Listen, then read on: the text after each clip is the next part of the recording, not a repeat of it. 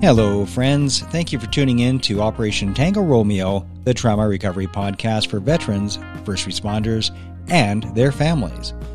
We are on a mission to save lives and relieve pain by making help for PTS injuries easily accessible, with a vision of a world where the path to recovery is clear. Please support this mission by subscribing to and rating the show on your favorite podcast channel, whether it's Apple Podcasts, Google, Spotify, Anchor, or anywhere else. By doing so, you'll help others find the help which just might save their life. Also, please help by sharing a link to the show on all of your social media channels every time a new episode drops. And always remember to recover out loud. Hello, everybody. Thank you for joining me on Operation Tango Romeo, the Trauma Recovery Podcast for veterans, first responders, and their families. There's a lot of topics that I need to cover on the show, and after 262 episodes, I still have not covered what we're covering today. So, thank you so much for tuning in, and this is a very, very important episode. Way back when I joined the military, the Gulf War broke out and everybody thought it was going to be a weekend. It wasn't going to last long at all. Um, actually, I got that backwards. Terrible intro, but it's live. What, what do you do? Um, what I meant to say was that everybody thought it was World War III. Then it turned out to be not World War III at all. It turned out to be a lot shorter.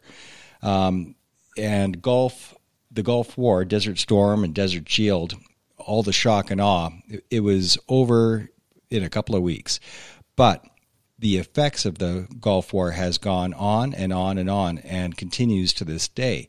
There is something called the Gulf War side effects that at first it was dismissed by the government. They refused to acknowledge it for the longest time, for years and years. And despite all of the testimony of all of the soldiers and sailors and airmen that were there in the Gulf War, uh, they're saying, nope, it's all in your head. But I have a guest on today, Kevin Simon, who knows different. And Kevin, thank you so much for joining me on the show today. Thank you for having me on.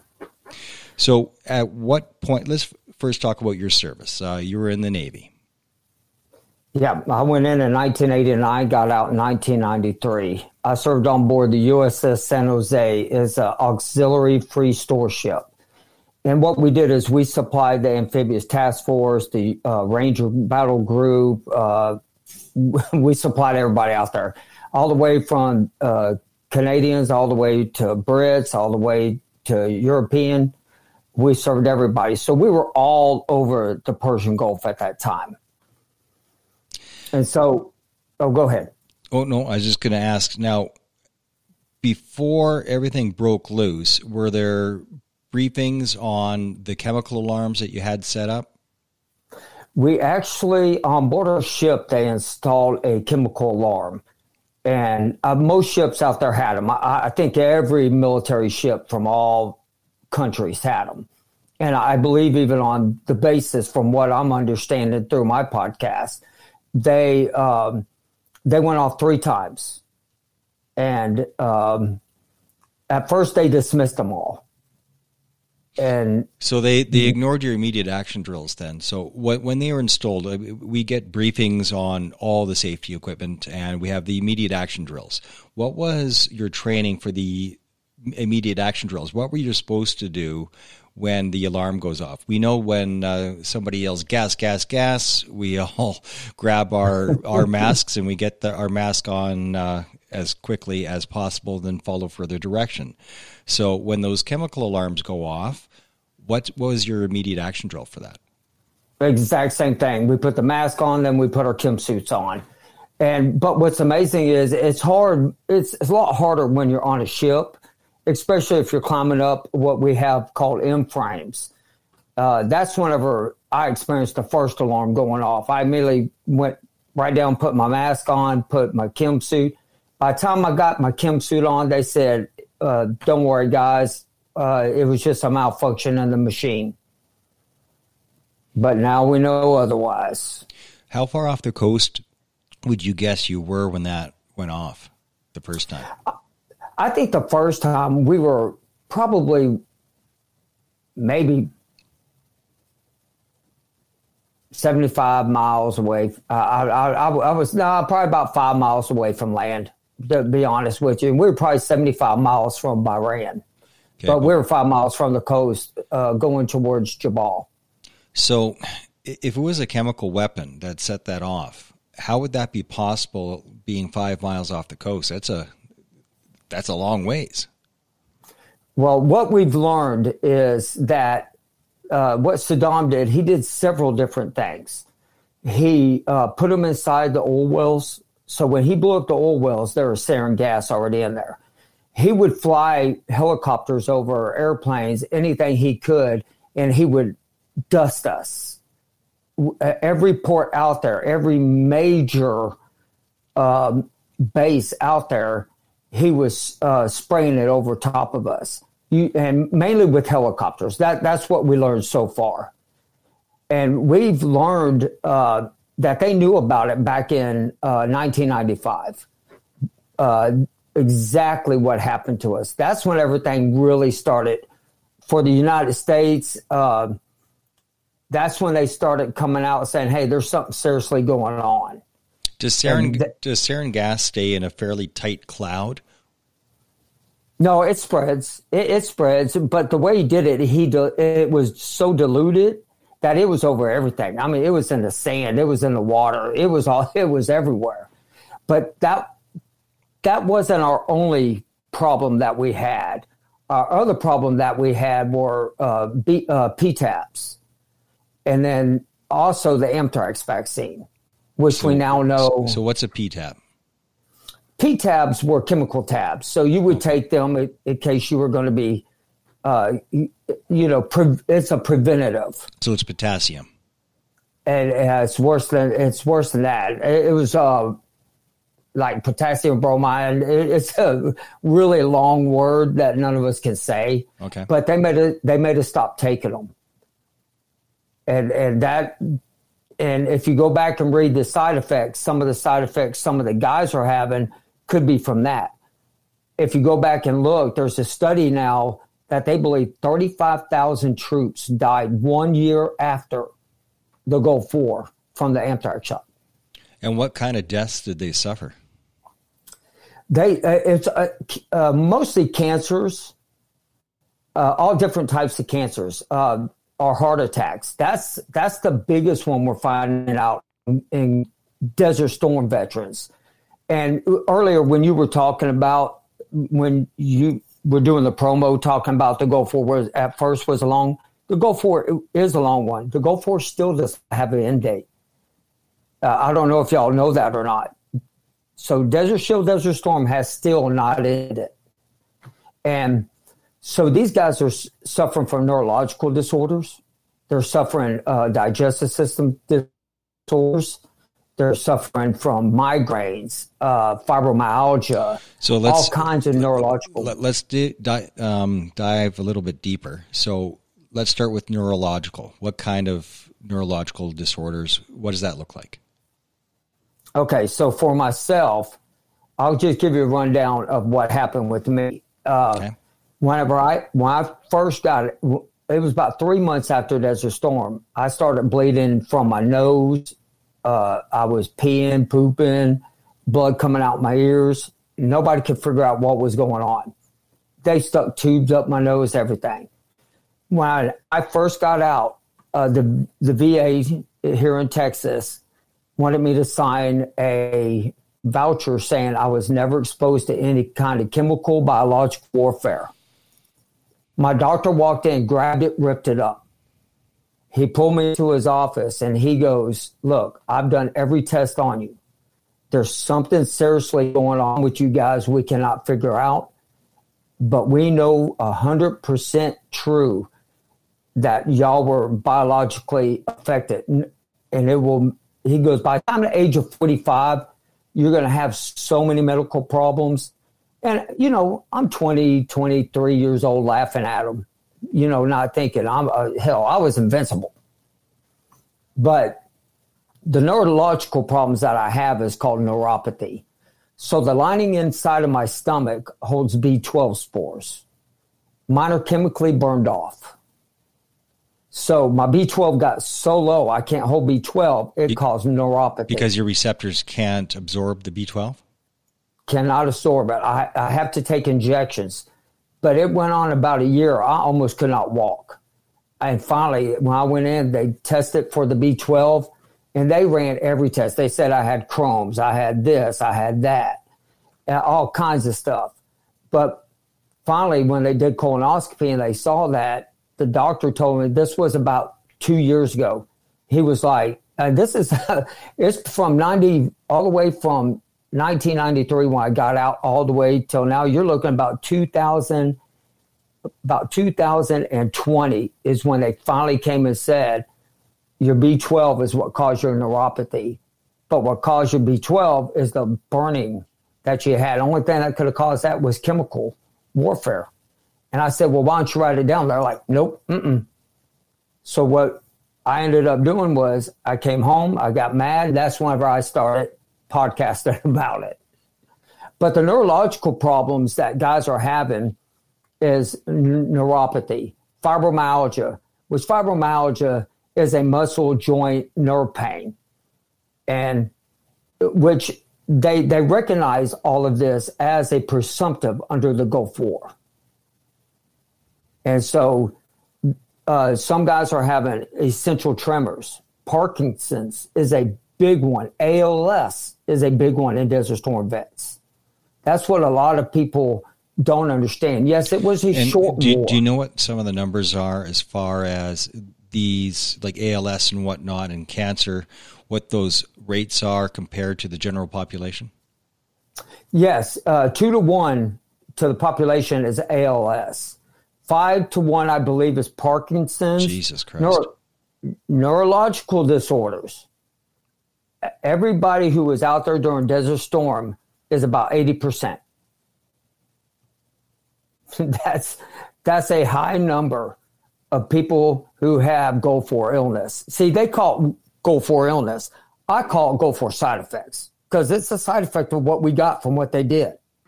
So, how much um, have you been able to figure out if it was the the the vaccines or the pills or whatever was it they they made you take, or if it was chemical warfare, or was it a bit of both? What do you think is causing it? I think it's a. I think for most of us, it's a mixture. Now there are people like on my roundtable. I have Sarah. I met a guy named Gavin, and and all kinds. They never went to the Gulf War, but they did get the vaccine. But they have and vaccine. This is the this, this is the anthrax one, right? Yes. Okay, so that's, that, that, that's the one that was problematic. Were there any others that were problematic, or was it just anthrax? mainly anthrax. When okay. they, because a lot of the guys got up to five shots. And so these batches that they had, we know are tainted. Uh, as a matter of fact, Europe is about to have a big case on the anthrax shot given to us as a Storm vets that is about to come out publicly.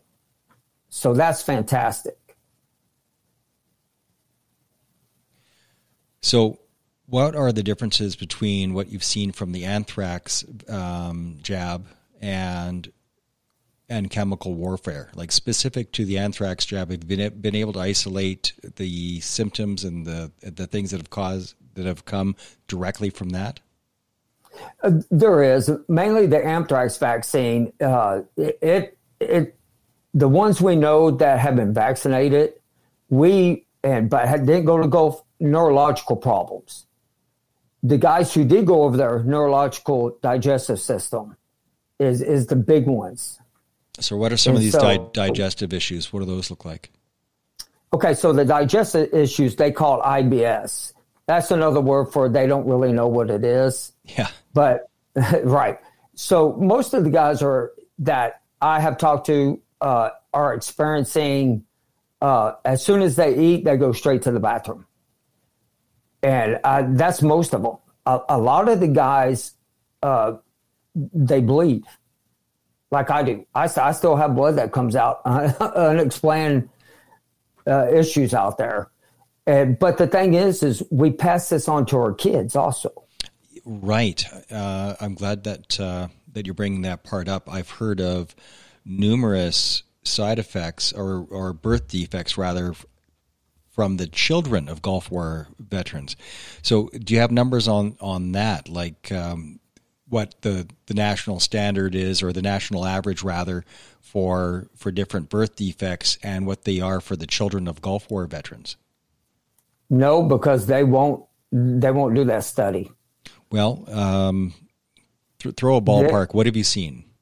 I, okay, so from my experiences, from the people that I have talked to, and and which I get thousands of people that I have been in contact with, I haven't met one person that their child doesn't have a birth defect.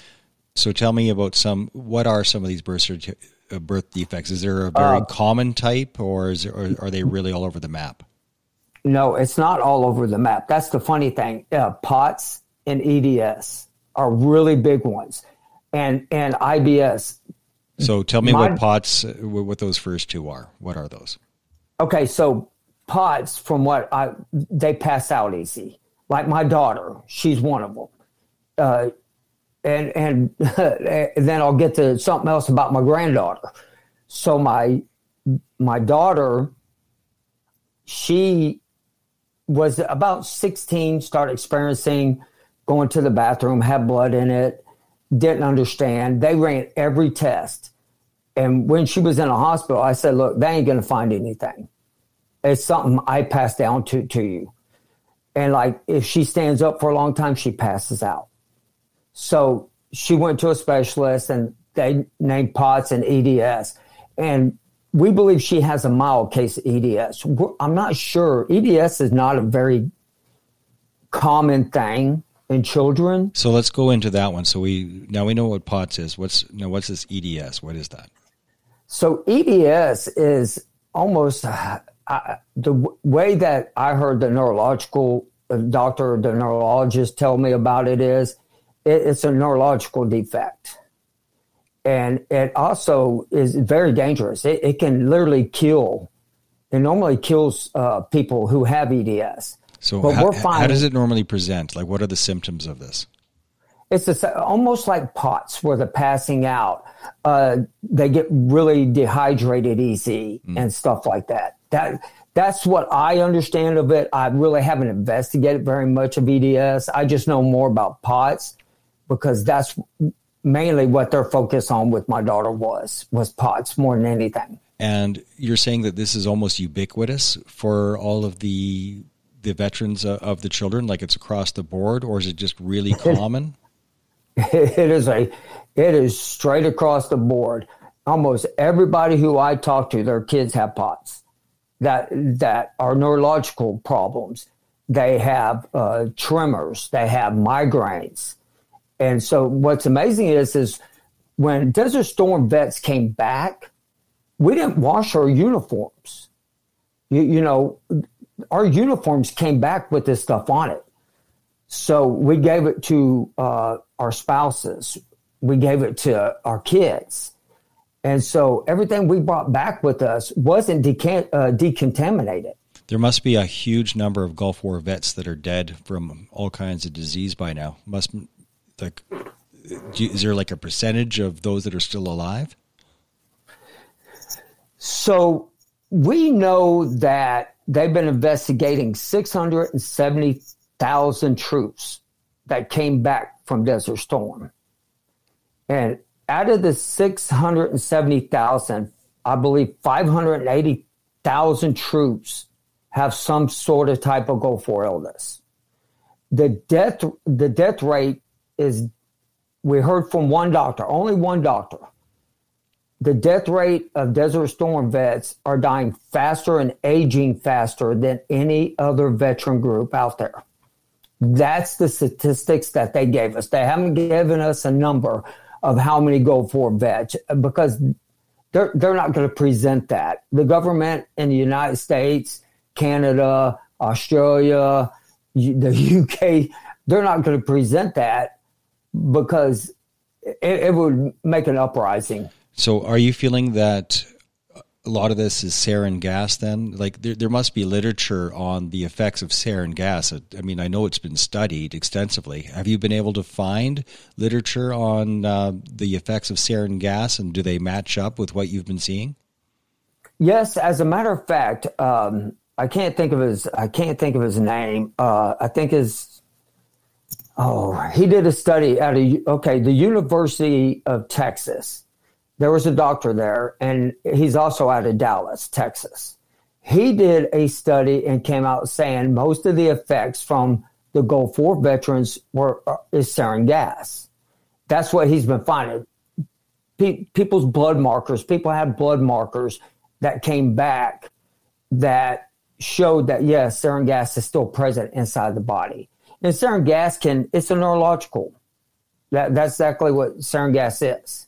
Is it so still even legal to use, or was it ever legal to use, or is it oh, a war? No. It's a war crime, right? To use sarin gas. Oh, it's a war crime. But yes, even, even though, a, but don't uh, doesn't the American military have it in their um, storage locker? Don't they have sarin gas? Man, they got all that. I mean, heck, why, why have it if you can't use it?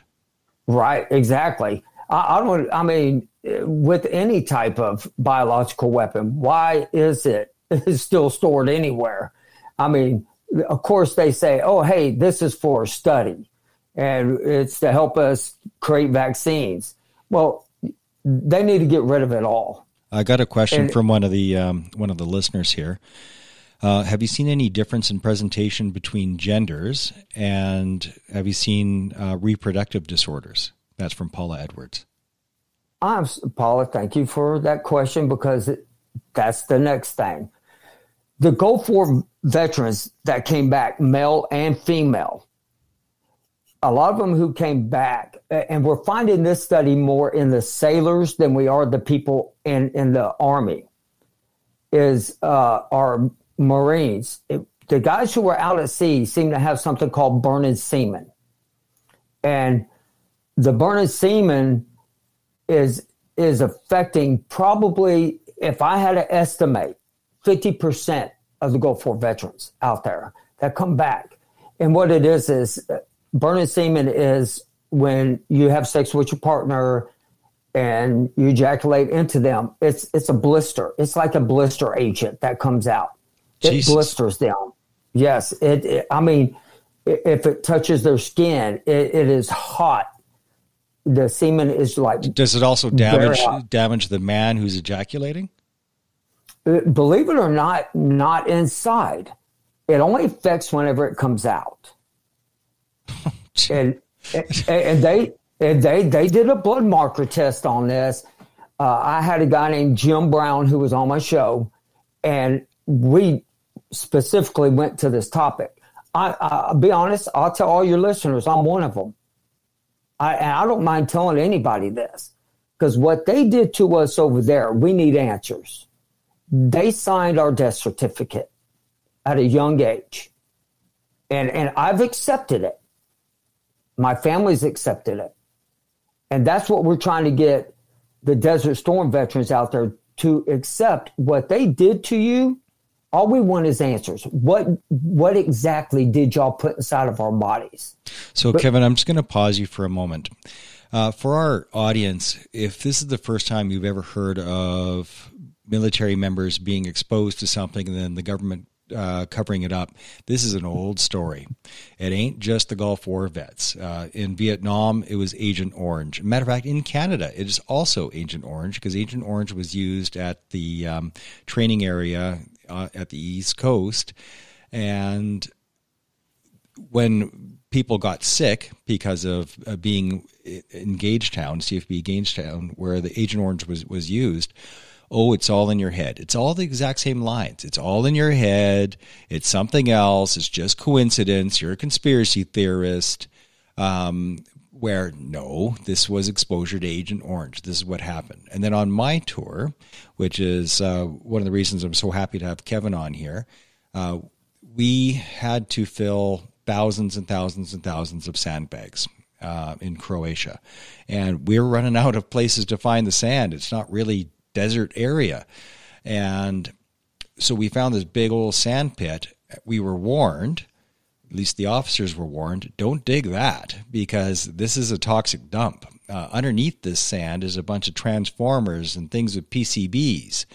Uh, it's like, well, we need the sand, so we started digging and uh, filled thousands and thousands. Now, my platoon filled most of the sandbags for the entire battalion. We did this uh, all tour long, well, the first few months anyway, and we did over a thousand sandbags a day, and then would ship those sandbags to the different observation posts to build bunkers.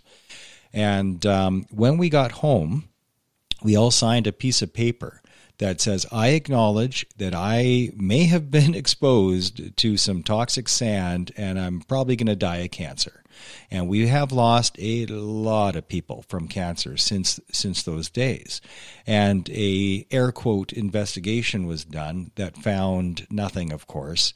Um, but these things happen all the time. And those documents that were on our files were ripped out of our files by our by our commanding officer, and uh, but all the reservists that returned to their unit still had their medical docs, so these documents survived. The reason that I'm sharing this is that the idea of soldiers, airmen, navy getting exposed to horrible shit that can kill and mutilate them and even their ancestors and then it being completely buried, this is not uncommon. And these are just the ones that little old me knows about because um, I experienced some of it. So, Kevin, I just wanted to share that for, for, for the audience to sort of lay the groundwork for anybody that's thinking, oh, you know, I heard about this once. It's a conspiracy theory. It's uh, no, these are these are people that are dead and sick, and and it's being and it's epigenetic. It's being passed on to the children.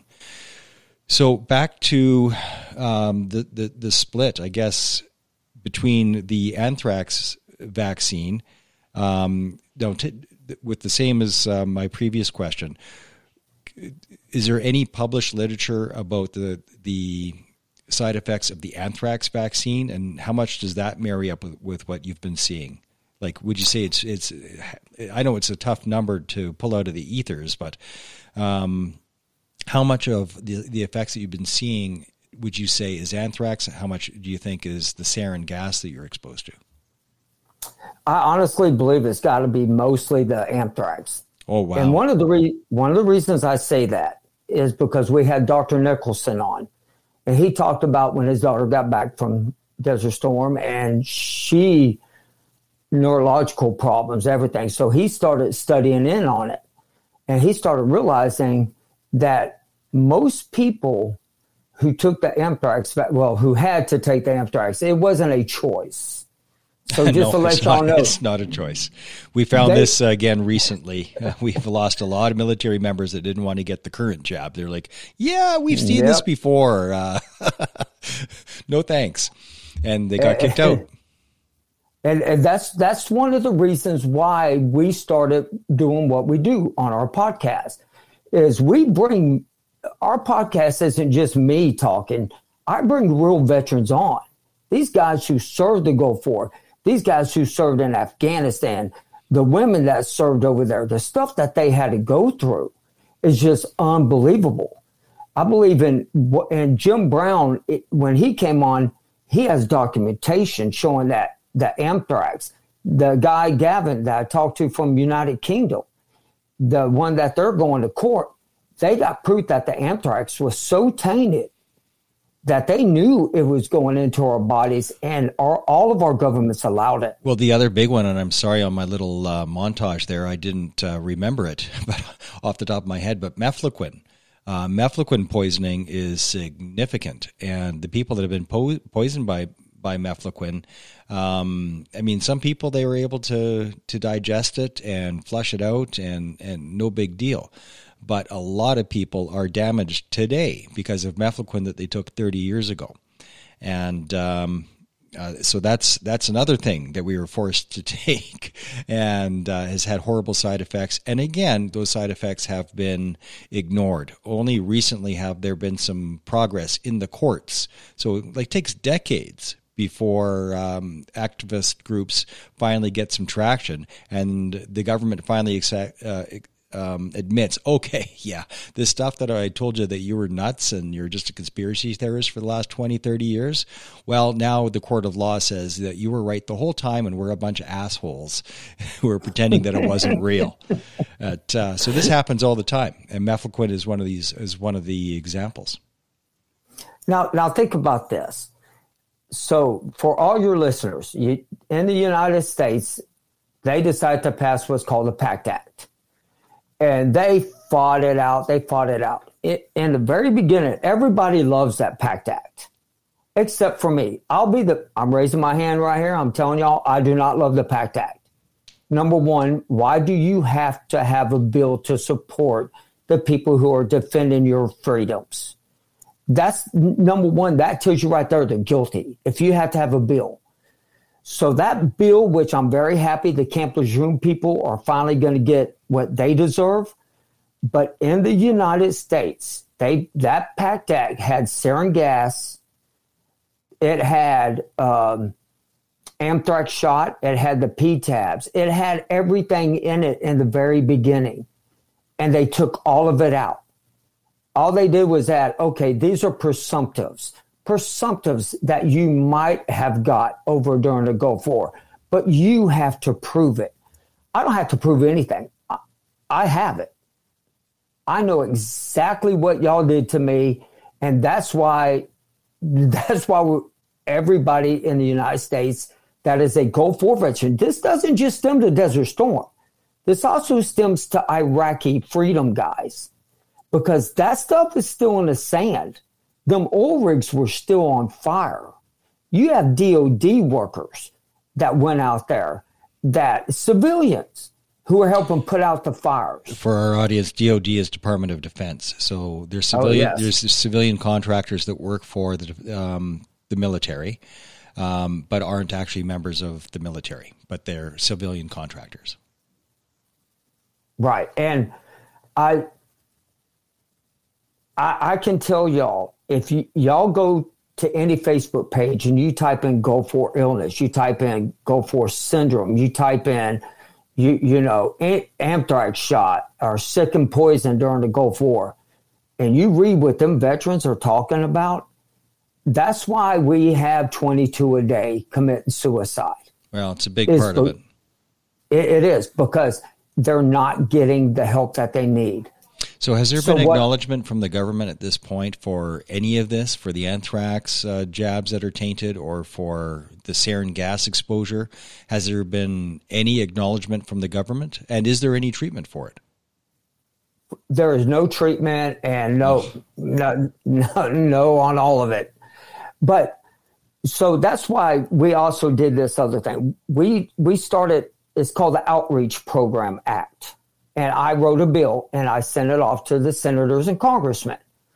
And I wanted them to come out and just run on every TV ad what veterans what their benefits are. Okay, guys, if you fought in this war, these are your benefits. And I mean, just the simplest thing to get the ball rolling to the next act that we can get out there saying, okay, now we want to know was it the sarin gas? And so it's almost like you got to take baby steps with the United States government. I, I mean, I guess y'all's government. It, it, all, everybody around the world needs to understand that our government's best interest is their money, their pocketbook. And these guys make a lot of damn money while they sit their butts up there, but they won't send their kids out there. And did you know and I, am an independent. My stuff is not. I'm not political, but I, at least I will say, give Biden one thing. One thing, when he came out and talked about the Gulf War, and then he said he thinks that's what his son died for. That's one of the cancers that's under the presumptives. Think about that. So when you say presumptive, presumptive, you've used that term uh, a few times.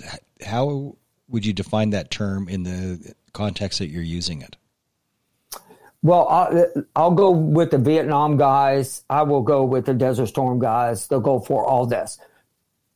In presumptives, like Agent Orange, they know leukemia, lung cancer, liver cancer, all these cancers can be caused by uh, Agent Orange. So if you've had any of that, that's a presumptive. It's it. So it, just it just, it just it just presumed if you have leukemia, it's just presumed that it's because of your previous Agent Orange ex, uh, exposure. Exactly. But I just uh, buried a friend of mine from leukemia, and uh, he was exposed to all the stuff that we were exposed to. He was on my tour, so and and that's a tough one. I I tell you, I, I I lost one of my best friends committed suicide in the early two two thousands, and I I tried to explain to his family it's not because of what he did in the military; it's what they did to him in the military, and that's what a lot of people need to understand. These guys come back, they don't they don't have an outlet that they could come back and say, you know, hey, this is what happened to me. This is, uh, and I feel this way. They feel by themselves. And that's what everybody needs to do around the world.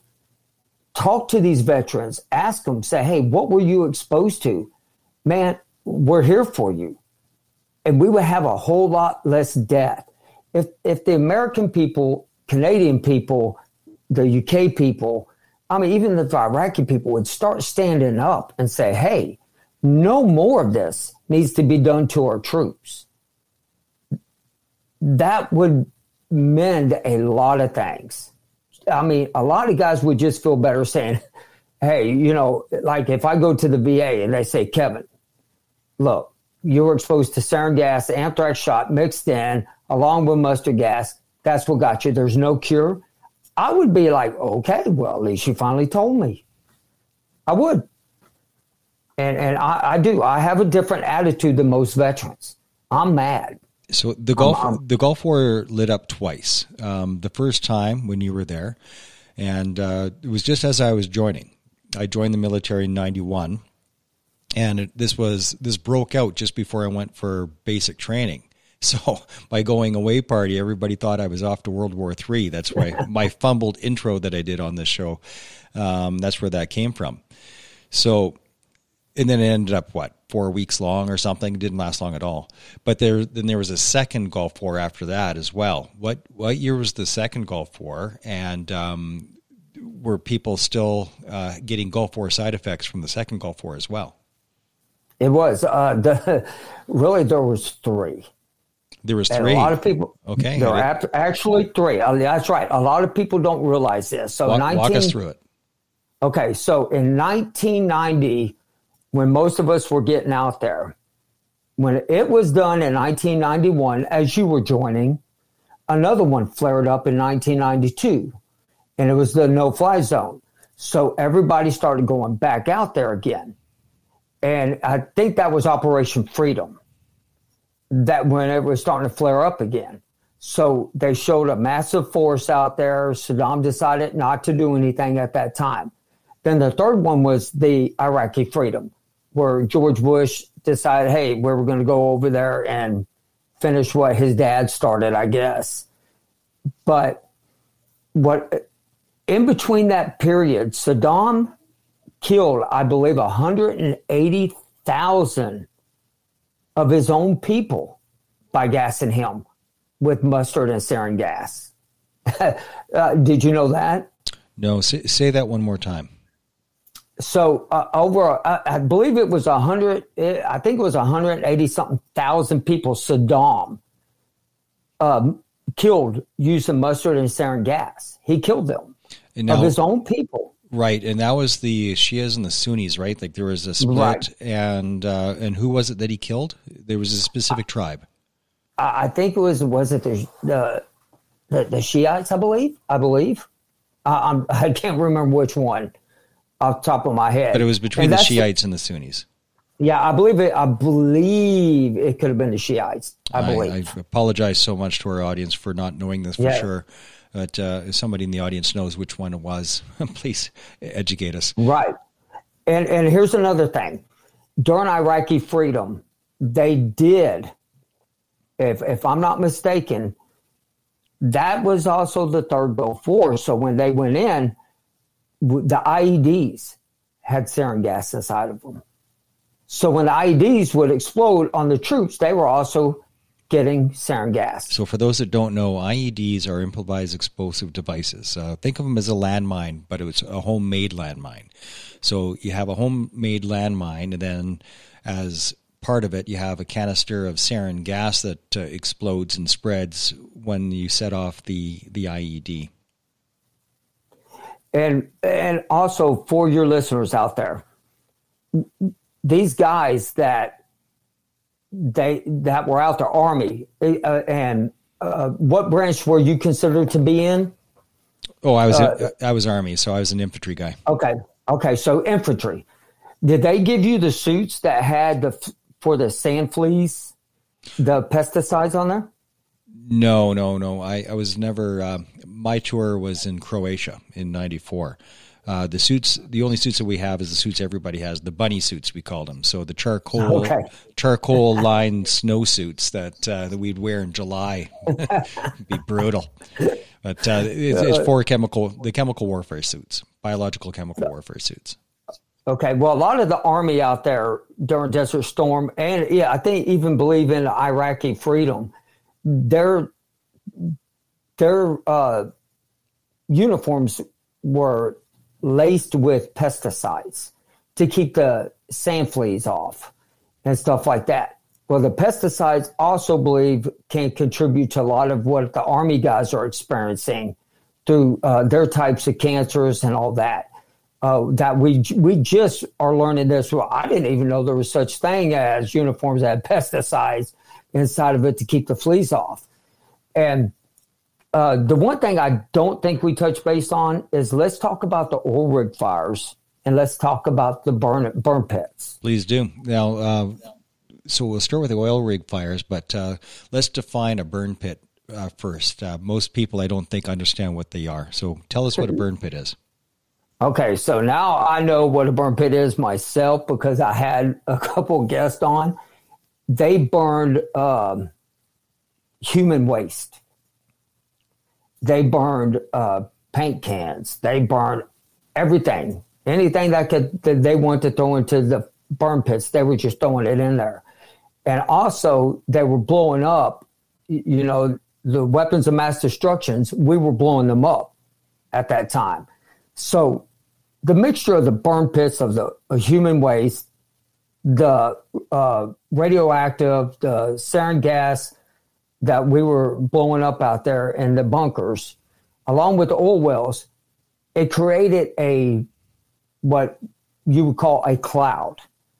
1.3 million mile cloud all around there that had all these chemicals mixed at once that was exposing everybody at the same time, even the people on the ground. Uh, Kevin, have you um, done any studies on the actual residents there, like of of the Persian Gulf and Iraq, um, like the people that that live there, and seen their cancer rates and rates of Parkinson's and all these? Have, have you had a chance to look at that? They, they they don't have any because their their governments cover it up just like ours. See, their governments are worse than what ours are. Yeah. I mean, believe it or not, I mean they they don't have VA systems. They don't have, you, you know, they're they're not going to give us the total numbers, especially in Iraq and Kuwait. I wonder if there are, there. if anybody's been able to compile any numbers, because this is the civilian population, man, woman, and child, uh, that were all exposed to the same stuff that uh, that um, all the military members were. It's uh, right. just absolutely horrific.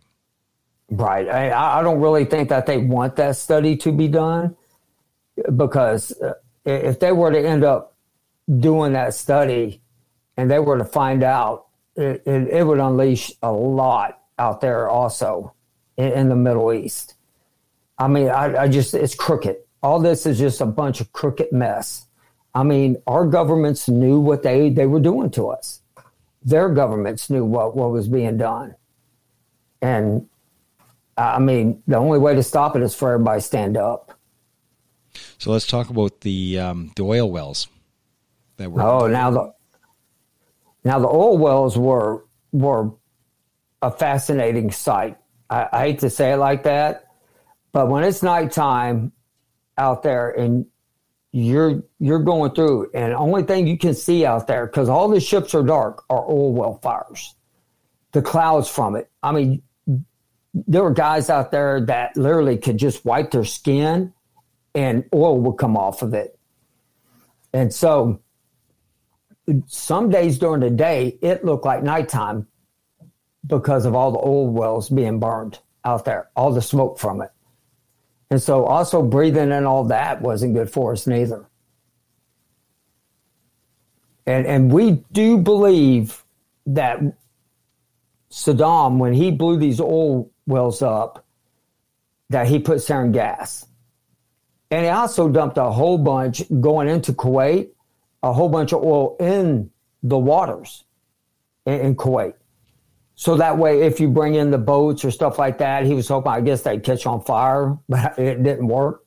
The so the military strategy that Saddam Hussein was using is known as scorched earth, where uh, it's like, oh, this is what you want. Well, I'll get rid of it, and uh, so he, he, he, blew up his own wells to uh, take the prize away because it, it wasn't exactly the most moral war. Uh, you know, it was a war for oil. And, you know, as much as people said, oh, the only reason we're going here is because weapons of mass destruction, which of course didn't exist.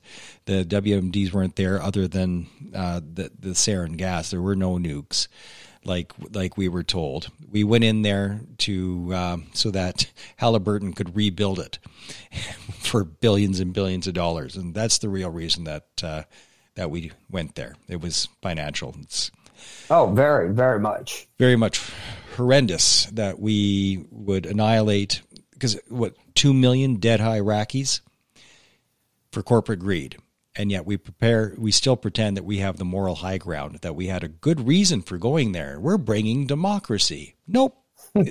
Nope. You're you're you're bringing contracts for Halliburton. That's what you're doing. That's why right. we're there. That's why 2 million. So that's uh, almost half the population of my province of Alberta. Uh, the city of Calgary is about 1.2 million, and it's just under a million for Edmonton. So all of Edmonton and all of Calgary man, woman, and child dead so that Halliburton can rebuild it. Yeah, and that's that's the sad part. That's I mean, you you know, as a young kid, you're going over there, you're you're be, you're told a whole different story. And that's what a lot of people don't realize. You know, when you're when you're sitting in the military as me and you were, and you're being told as a 19, 18, 19 year old kid, like, hey, we're going to war because if they take over the oil, it's going to crush the, you know, American economy and, break the world. And that's why we're going over there. Let's go do it. You're like, yeah, yeah, yeah. But then years later, you find out, wait a second, it was, it's, it was for your own well being. Uh, these politicians got rich off of it. Sure. Hey, guess what? Politician. It's a great time to buy Halliburton stocks. Why? Don't ask questions. Just buy a bunch of Halliburton stocks. Oh, glad I took that advice. That war broke out. Who could have seen that coming? It's almost like it was planned. Right, right. Now, think about the Agent Orange guys. In America, I think it was what, 40, 50 years later, they get a, a massive amount of a check saying, here, you were exposed to this. This is how we're going to pay you off. Thank you very much for your service. And that's it. You get free health care. Yeah. Well, our VA system is, is not the best healthcare system in the world because one hand doesn't know what the other hand's doing. Uh, well, uh, do y'all have a isn't it VA better system? in Texas than it is anywhere else, though? Believe it or not, the best veterans uh, that we have found is Iowa. Iowa. I mean, uh, I, uh, yeah, I asked because a, a, friend of mine who's um, uh, has dual citizenship. He served in the armored infantry, armored infantry in the states, and uh, he's currently living in Katy, Texas. And from his perspective, anyway, if you're a veteran in Texas, you got it made in the shade. There's uh, there's lots and lots and lots of supports. But uh, is that something? Do you disagree with that? No, because I live uh, just north of Houston, so I live close by him. As a matter of fact, and I, we got clinics everywhere. Here's the the VA system isn't in Texas isn't as bad as most of them. The only bad thing is is none of them know what Gulf War illness is. When you go see these doctors and you say, "Look, I was in Desert Storm. Do you know anything about Gulf War illness?" They're like, "No, they don't teach us much." But let me tell you, it, my wife, who is going to be a nurse, in her handbooks, it talks about Gulf War illness. And that that that amazes me. They know more about Gulf War illness than our VA system does. But you haven't found any treatment for it whatsoever. Like not even no. some off the books woo woo stuff, like nothing. no, the the only thing, uh, the only thing that we that they give us is I'll give you a taste of what they give us is I take gabapentin, I take Cymbalta, I take what's called Primidone for my essential tremors. I take IBS medicine. What they do is they mask the problem. They don't fix it. Have, so what have you tried for? I mean, you must have tried things over the over the years. Have you done the, the whole detox thing and uh, colon but, cleansing and all this stuff? Now there there there is is which I'm trying now is called NT factor. It's it's uh, Dr. Fick, uh, Dr. Nicolson came up with this regimen that it actually detox as much as it can to create new uh, glands inside your body. But like what I have neuropathy, there's no cure. I mean, when you go in and you tell the doctors, yeah, I got neuropathy. Hey, is there any way we can try this, this, and this? They're like, look, there's no cure for neuropathy. They're really surprised I'm still walking. And so this is this is what a lot of people don't know. There's there's no cure. There's no cure for what what we have.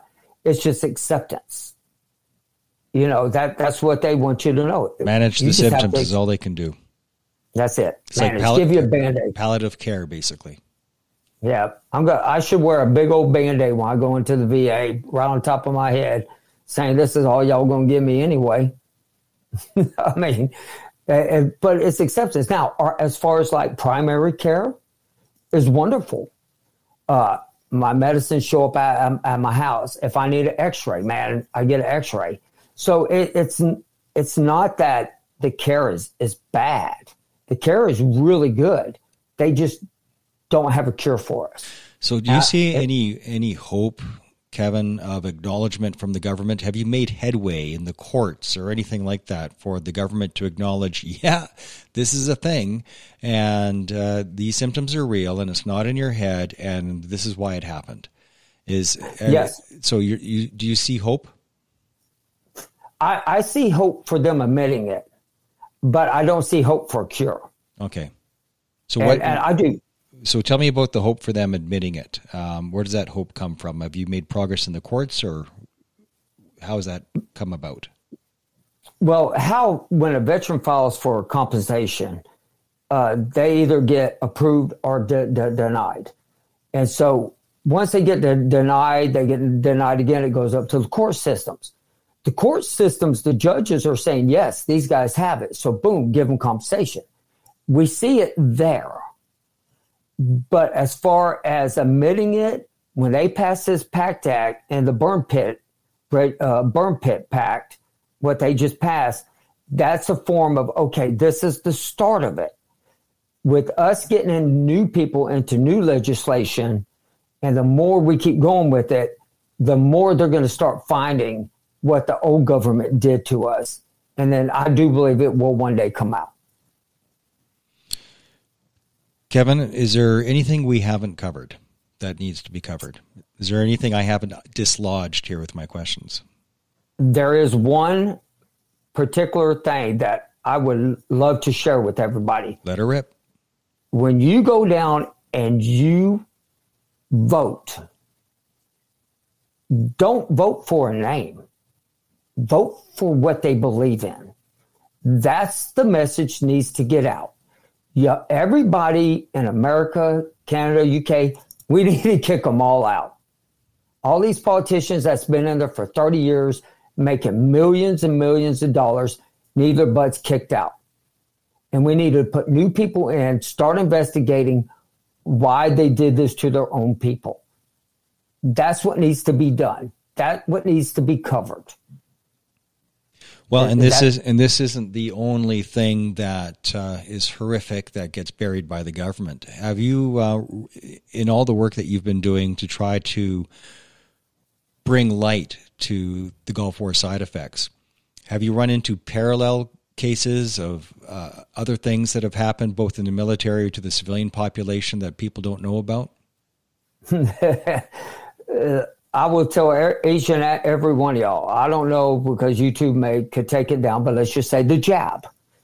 That's right, an experiment. We'll, we'll, we'll, we'll, stay off that one because, uh, right. be, but, be, but, but I understand what you're saying. But uh, right, we'll we'll stay away. From, we'll stay that from that one only because the mission and scope of my of my show. I don't want it to right. get, to, to that, get mixed up that, with that.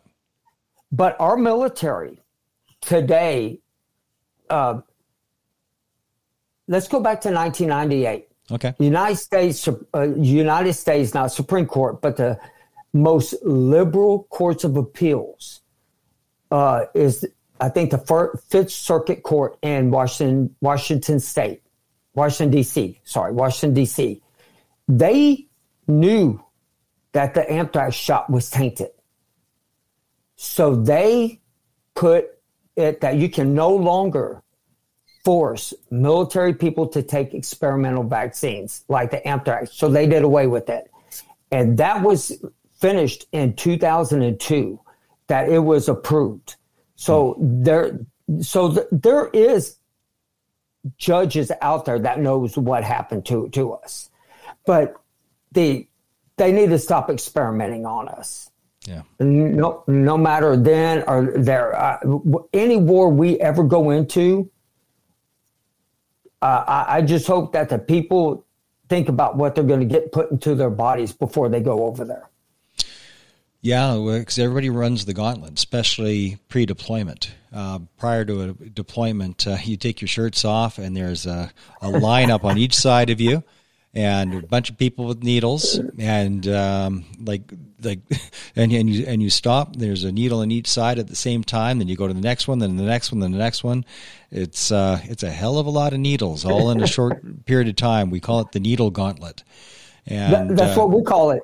yeah, yeah, and it's it's it was the same, and it's before every deployment. You know, um, it's like, didn't I just get these for the last deployment? Yeah, it doesn't matter. Let's go.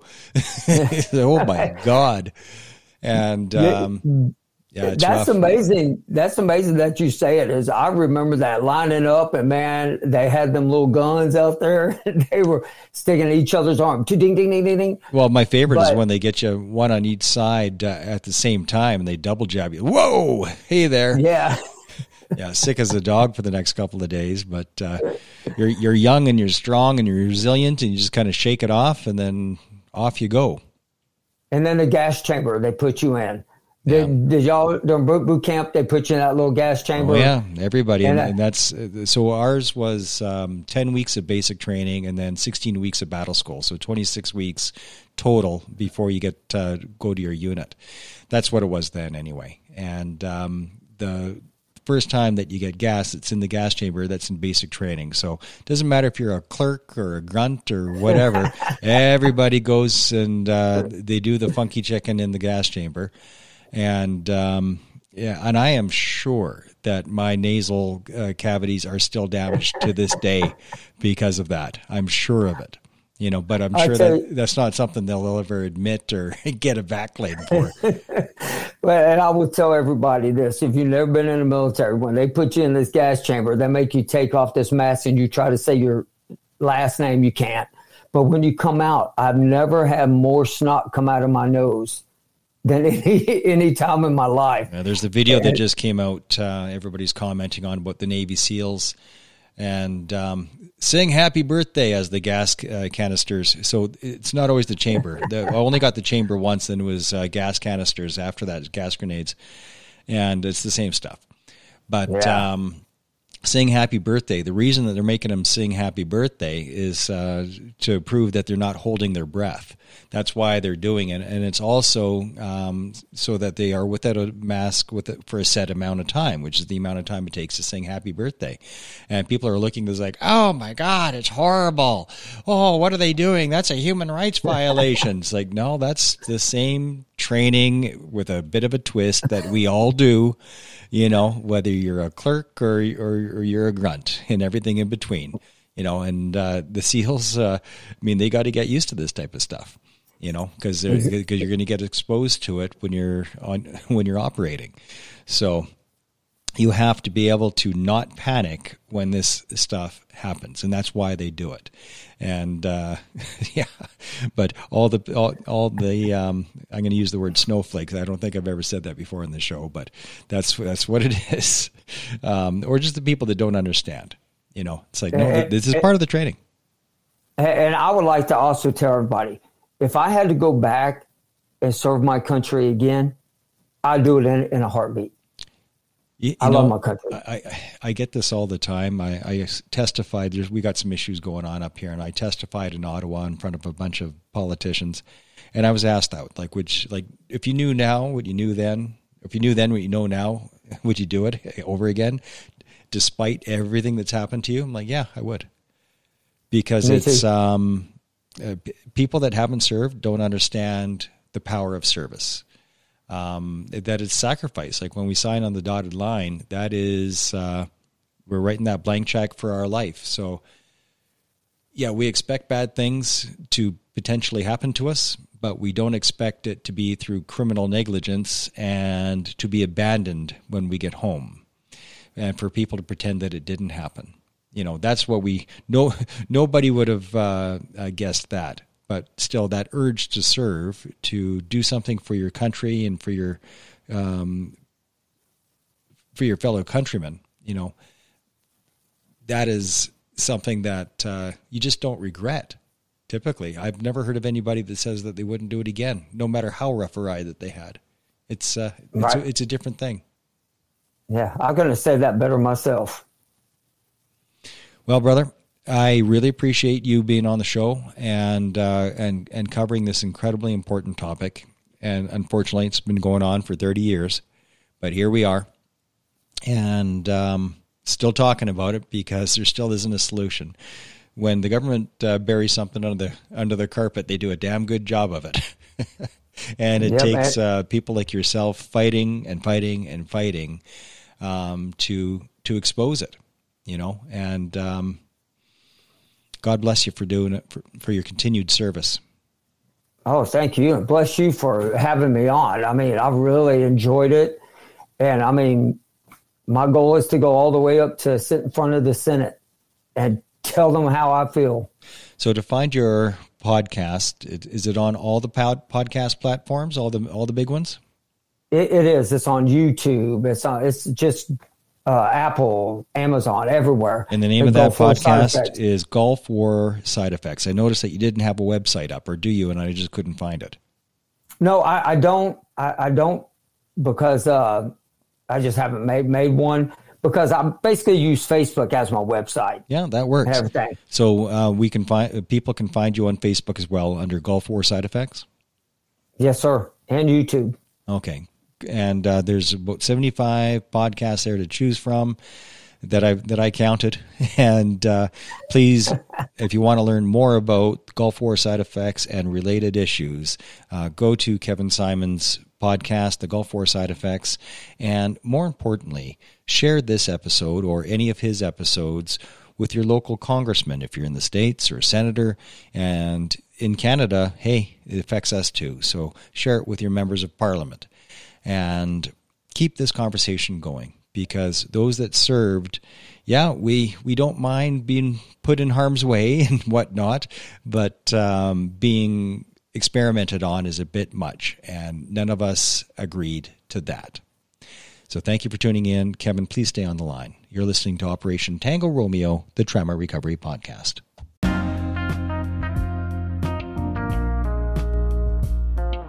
Hello, friends. Thank you for tuning in to Operation Tango Romeo, the Trauma Recovery Podcast for veterans, first responders, and their families.